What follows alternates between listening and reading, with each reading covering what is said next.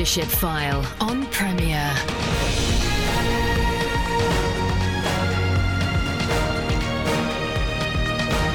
Welcome to the show which helps you lead where God has placed you.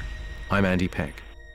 This week I'm joined by Matt Skirton, the National Director of Operation Mobilisation, also known as OM. Matt, with his wife Helen, served for 20 years, pioneering OM's work in Moldova in Eastern Europe, before becoming National Director in 2015. He tells his story of becoming a missionary in his book, Missionary Me. So, Matt, welcome to the Leadership File.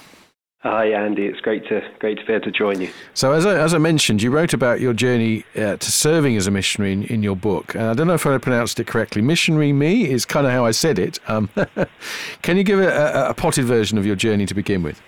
Yeah, no, you you said it correctly because it is it's a question. You yes. know, I grew up asking, could could I possibly be a missionary? Does God call ordinary people um, to serve Him on the mission field? And I didn't think so until he called me, and um, right. I live with that, uh, uh, that, that that surprise that God can use an ordinary person. So, uh, you know, I grew up in a Christian home uh, on the south coast of England, and uh, I, I would probably say that the faith that I had was was my parents' faith. I went along to church because that's what our family did, and it wasn't until I went off to university uh, in London uh, I met a girl, was very attracted to this girl, and the problem was she was talking about being a missionary when she graduated and serving the Lord and all this sort of stuff. And, and for me, that was so foreign. That wasn't the plan that, that I had for my life. But the problem was I was really attracted to her. And um, so I made a bit of a mistake, which was to sign up for a short-term mission trip because I thought this would impress her, and she'd want she'd want to me be my girlfriend. Right. Um, so it was the early '90s. I I joined a, a mission agency I'd never heard of called OM Operation Mobilization. Signed up for two weeks to go on a short-term mission trip, and um, my life my life has not been the same since. Wow, wow. So where did you go?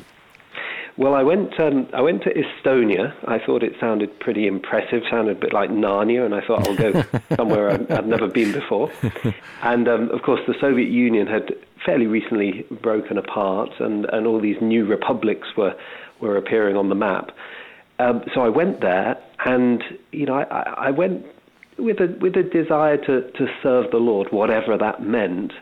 Um, but I, I met people who hadn't ever heard of Jesus, ha- hadn't heard the good news of the gospel, and realized that people needed to hear about the Lord, and realized and learned that God could use ordinary people um, to bring that good news. Well. So uh, obviously the Lord uses all sorts of motives. So it's wonderful to hear your honesty about uh, about it was. yeah. But obviously there, there, would there would have come a point where you sensed, hang on, you know, this is not just about uh, the girl, which of course is, is your wife Helen. But um, yeah. but but but actually, there's something warming in my heart about what I'm doing. Well, ab- absolutely, and you know, it was a it was a period of time over a period of months as I was growing in my relationship with the Lord, understanding what it really means to be a follower of Jesus Christ, and and came to a point where okay, I want to commit myself to follow Jesus, but also what am I going to do with my life? And going on that mission trip uh, meeting people who hadn't heard of the Lord and being confronted with that question well, if it is true, if Jesus is the only way and people haven't heard, what hope is there apart from Jesus? And, um, and so then, just over a period of time, and uh, you know, I went the following summer on another short-term trip, and, uh, and then graduated from college. And it was at that point that I realized this is what I want to do with my life. I, I, I don't just want to live a regular life. I, I want to live my life to make a difference, to, to seek to bring the good news to people. Have, are you aware that Helen was praying that this would happen at this point, or was she actually trying to?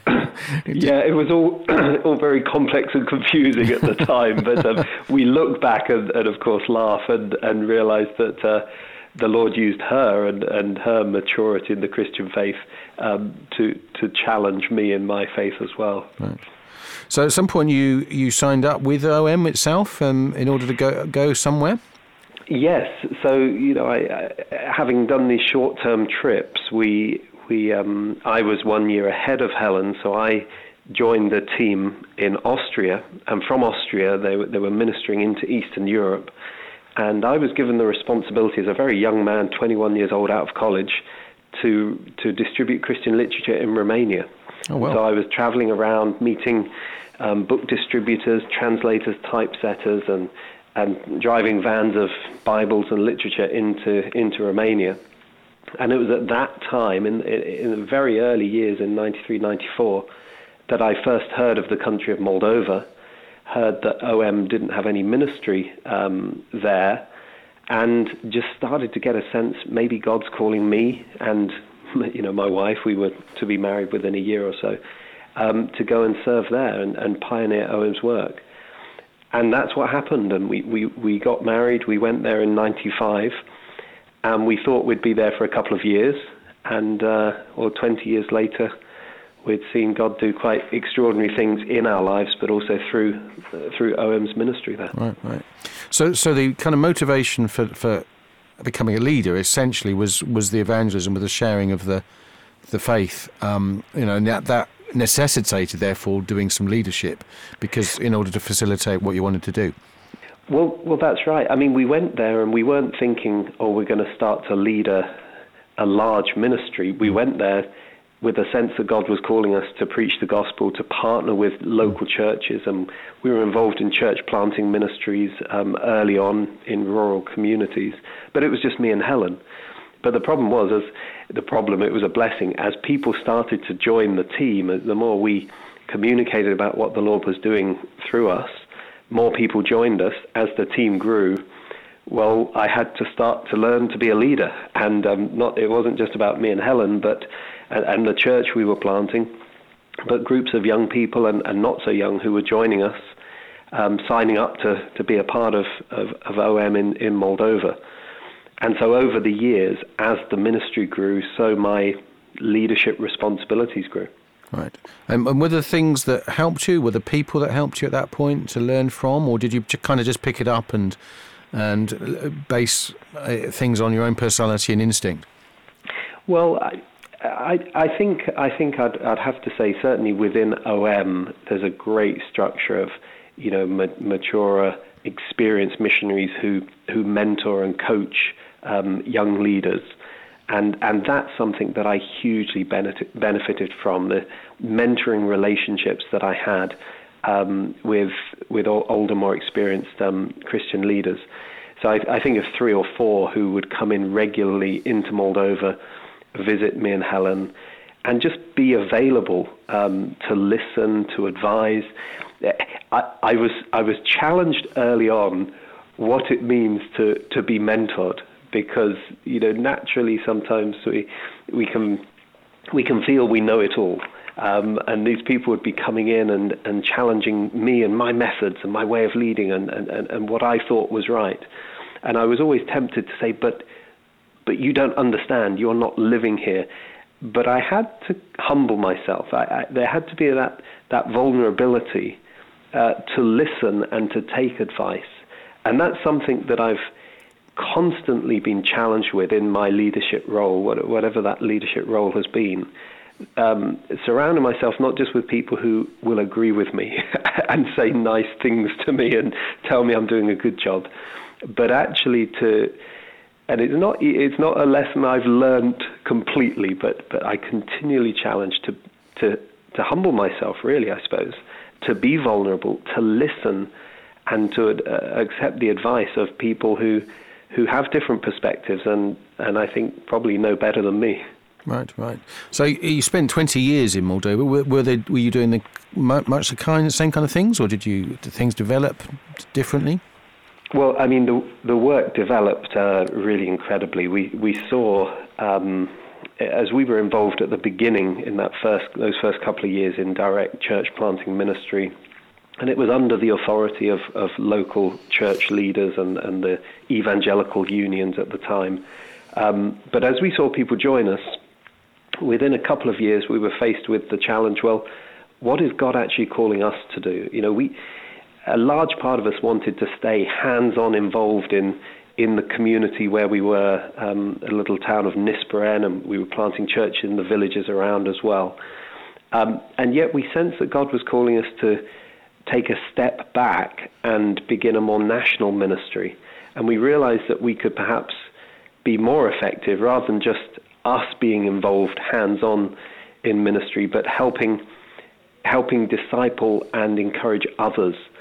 And so we, we moved to the capital city after a few years and we began a, a, a national missions training program for young people. And I look back now and see really one of the successes of OM's ministry in Moldova was establishing that ministry. We've now had about 600 young people, Moldovan young people, go through this three month training program called Challenge into Missions. And those, those young people, the, the majority will have graduated, gone back to serve in their churches and local communities, but also many started to join the OM team and uh, would serve with us in, in Moldova, um, help reaching out into a number of different communities. And, you know, the work grew to now there's a couple of hundred churches who are serving and in partnership with OM on a regular basis. We're helping them reach into their communities. We saw relief and development ministries uh, springing up. We um, business um, projects where we've had more, more than a thousand Moldovans be trained in starting a business, and 700 uh, families have been helped with, with loans in starting businesses. So the, the, the work just exploded really over over the years. And um, by the time we left, you know, 20 years later, there were more than 100 people working full time in in the team, which is OM Moldova. Wonderful. Well, it sounds like a fantastic, fantastic legacy. Um, Matt, we're going to go to a break now. Um, you're listening to Leadership File with me, Andy Peck. I'm joined this week by Matt Skirton. Matt is the National Director of Operation Mobilisation, also known as uh, OM. We'll be back just after this. Welcome back to the Leadership File. I'm joined this week by Matt Skirton, the National Director of OM, Operation Mobilisation. Um, he's been National Director since 2015. We were talking before the break of his uh, time with his wife Helen uh, in Moldova for some 20 years and how the uh, the movement uh, and the gospel was expanding and, and various uh, activities flew um, uh, flowed out of that, and particularly business um, development and training of uh, of leaders, etc. Um, so, looking back, Matt, I mean, you know that, that, twenty years. What did you learn about leadership? You mentioned already the value of mentors. Any any other things yeah. that you picked up? Well, I mean, there's there's obviously a huge amount. What a what a steep learning curve it sure. was for me. Um, I think one of the things I, I, can remember early on as as um, a couple of the, the fellows would come in and, and be advising and mentoring me as a leader. And I, I remember sharing my real frustration. You know, I'd look at other ministry fields, OM teams around the world, and they seem to be full of great, competent, experienced, mature leaders. and here I was with a group of young people joining joining me and Helen, who were making it up as we went along. And I remember being frustrated, saying, "Why, why, are, why don't we have more mature people joining us and helping in leadership positions?" And and it was almost a, well, it was it was a real revelation for me when I kind of realized, well, maybe we are called to help develop leaders. Maybe we're called to invest in people. Maybe God's not going to, going to just send us the finished article, but we actually have a responsibility of, of developing and, and raising up leaders around us. And, and that's something that early on in, in, in our time in Moldova we started to see. So we started to see all these young people who were coming into our training programs. These were the leaders who could, who could take on from us, who could help develop the ministry. So I think a big thing that I learned was the calling that we had, and indeed still have, developing people around us. It's not just about us doing the work, um, but truly encouraging others to to take responsibilities and even take the work on beyond where we could. Yeah. And I know that sounds well, it, it sounds so super spiritual. It sounds so perfect, but but that that is what I've probably the main thing that I learned in in those early years in Moldova. The importance of investing in other people, uh, taking risks, trusting others to to to step up, and the vast majority of the time we saw as we we encouraged others to, to take leadership responsibilities, we saw that they didn't disappoint, and in fact, they did far better than we were doing. Um, you know, and it's that idea that there's no glass ceiling. There's no, or oh, we can only be developed up to a certain level. Um, but then Matthew or others are, you know, have those senior positions. It's a case of encouraging others to um, to be developed, and and just helping people to realise that they can they can do extraordinary things if they're if they're entrusted with with leadership responsibility. Yeah. I've spoken with, with folk who've worked with uh, former Soviet Union uh, folk in, in countries, and with due, all due respect to them, they've not had a, a heritage of taking initiative and leadership. Um, did you find that in Moldova? Yeah, I think I think one of the things we we were struck with and we we grew up with, uh, uh, perhaps one of the advantages we had is because we weren't experienced leaders when we went to Moldova. We we were growing up in Moldova. You know, half our adult lives, all our adult lives, were, were spent there growing up in Moldova.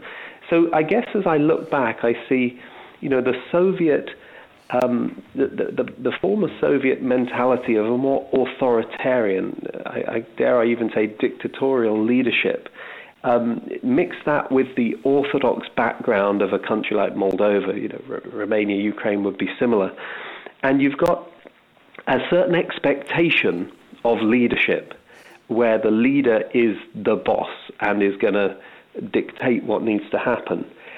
And I guess we quite naively went in, and this, this team was forming around us, and it was very natural for us to, you know, roll our sleeves up and and and help with the washing up after a team meal. It was it was very natural for us to help build walls and dig ditches and do all sorts of things that that we did. And I'd often have Moldovan friends say on the team with us say, you know, that's different. You, the, the leader, the head senior pastor, the bishop, whatever, isn't supposed to be doing this. Right. And it wasn't, it was just something naturally we were doing. But I'd like to think that that has, that's part of our DNA. It's part of the DNA of OM serving in leadership. Yeah. And perhaps it's something that, that's spoken and has made quite a quite an impact in, in the OM ministry there in Moldova. Yeah, yeah, great. Um, I mean, you faced a different kind of leadership challenge now. Uh, since 2015, you've been national director of uh, Operation Mobilisation in the UK. Um, so, how have the last three years been? Yeah, it's um, it's it's close to three years. Time's flying. It's two and two and a bit years that I've been in this role as as the UK director. Um, and of course, it has been a steep learning curve. You know, coming out of the ministry there in in Moldova, and you know, we, we did things in a certain way. We registered legal organizations, but there was a lot of gray areas in Moldova and, and, and in a developing country like that. And coming back to the UK, working and, serving as the director of a charitable organization, you know, I'm confronted with the realities of, of chari- charitable law and employment law, uh, risk assessment, safeguarding, and gift aid, HMRC, all of these things which we hadn't been confronted with to, to a large degree in, in Moldova. So I've had to learn a great deal. Um, but in the midst of that, you know, ensuring that we've got really competent, capable, capable people working with us who, who take care of those things, who, who are the experts in, in those areas.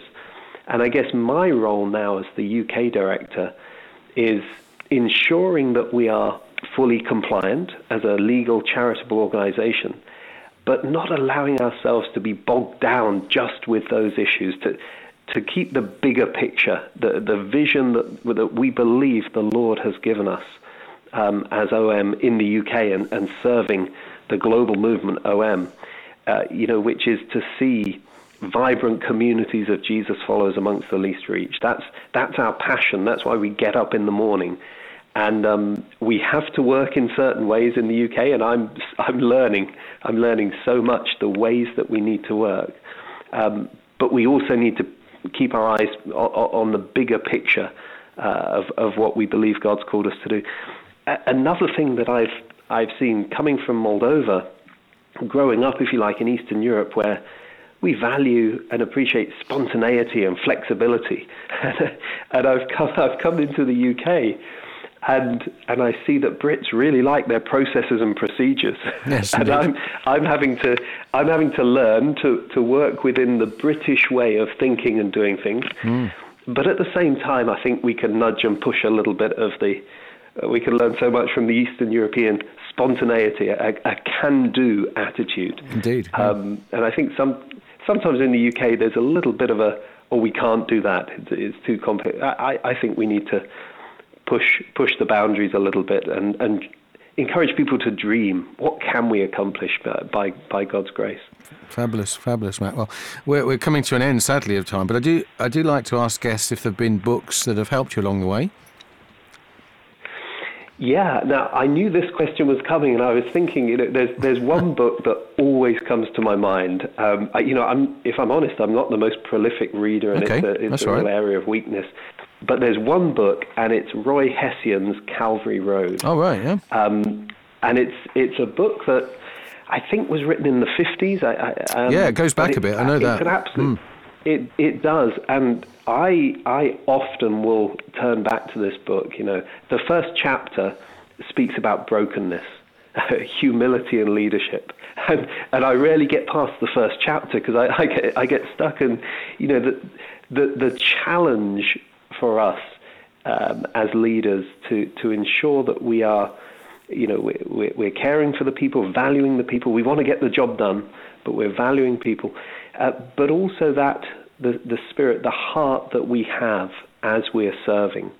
Um, so I, I, would hugely recommend if people haven't read this classic old book, um, uh, The Calvary Road by Ron Hession. And uh, for me, it speaks about you know when you get that email, someone's a little bit critical or they're angry or they're, uh, uh it's it's what's my response to that. You know, my natural heart response is so often to fire off a quick email and to prove that I was right. And yet, the book, as of course scriptures, challenges us to have the same attitude as Jesus and, and to uh, take the very nature of a servant and not to send that first email, not not to try and defend myself, um, but uh, to seek to serve in that way and, and lead in that way. So, a hugely challenging book, and I, and I often refer back to it. Wonderful. Thank well, thank you, Matt. And of course, your your own book is is missionary, comma me question mark. So, how do people get a copy of that? Well, if, uh, it is available as an ebook uh, on the Kindle store, the Amazon store. But if anyone wants a, wants a copy, they can they can write to us um, at uh, om.org, the UK office here, and um, we, we're very happily uh, send a copy out. So it's uh, yeah, it's my story of being surprised that that God can use and does call ordinary people. Um, to fulfill fulfill his purposes. Fantastic. Well, uh, as I say, time's sadly gone, but it's been terrific to to chat with you. Thank you so much. Thank you, Andy. It's been a pre- privilege to to join you. Uh, so you've been listening to Leadership File with me, uh, Andy Peck. I was joined this week by Matt Skirton. Uh, Skirton is S K I R T O N, and his book is uh, Missionary, comma me question mark. So do uh, do get a copy of that, and uh, indeed. Um, you might want to find track down that uh, that Ron Hession book, uh, Calvary Road, as well. Um, do um, uh, also go to the archive versions of Leadership File via the either the um, online version at premier.org.uk uh, or indeed by going to iTunes. Uh, you can also get copies of my latest book, The Leadership Road Less Travelled, uh, by going to Premier's store, and it'll be there for you. That includes um, insights from uh, guests over the over the course of some 12 years of the leadership file. So um, I do. Um, uh, I, I, obviously would recommend that book too. So I look forward to your uh, company again next Sunday at 3:30. Uh, thanks for tuning in. You've been listening to The Leadership File on Premier. Andy Peck serves as a tutor at CWR, a Christian charity whose courses and publications aim to apply God's Word to everyday life. Contact him via email apeck at cwr.org.uk.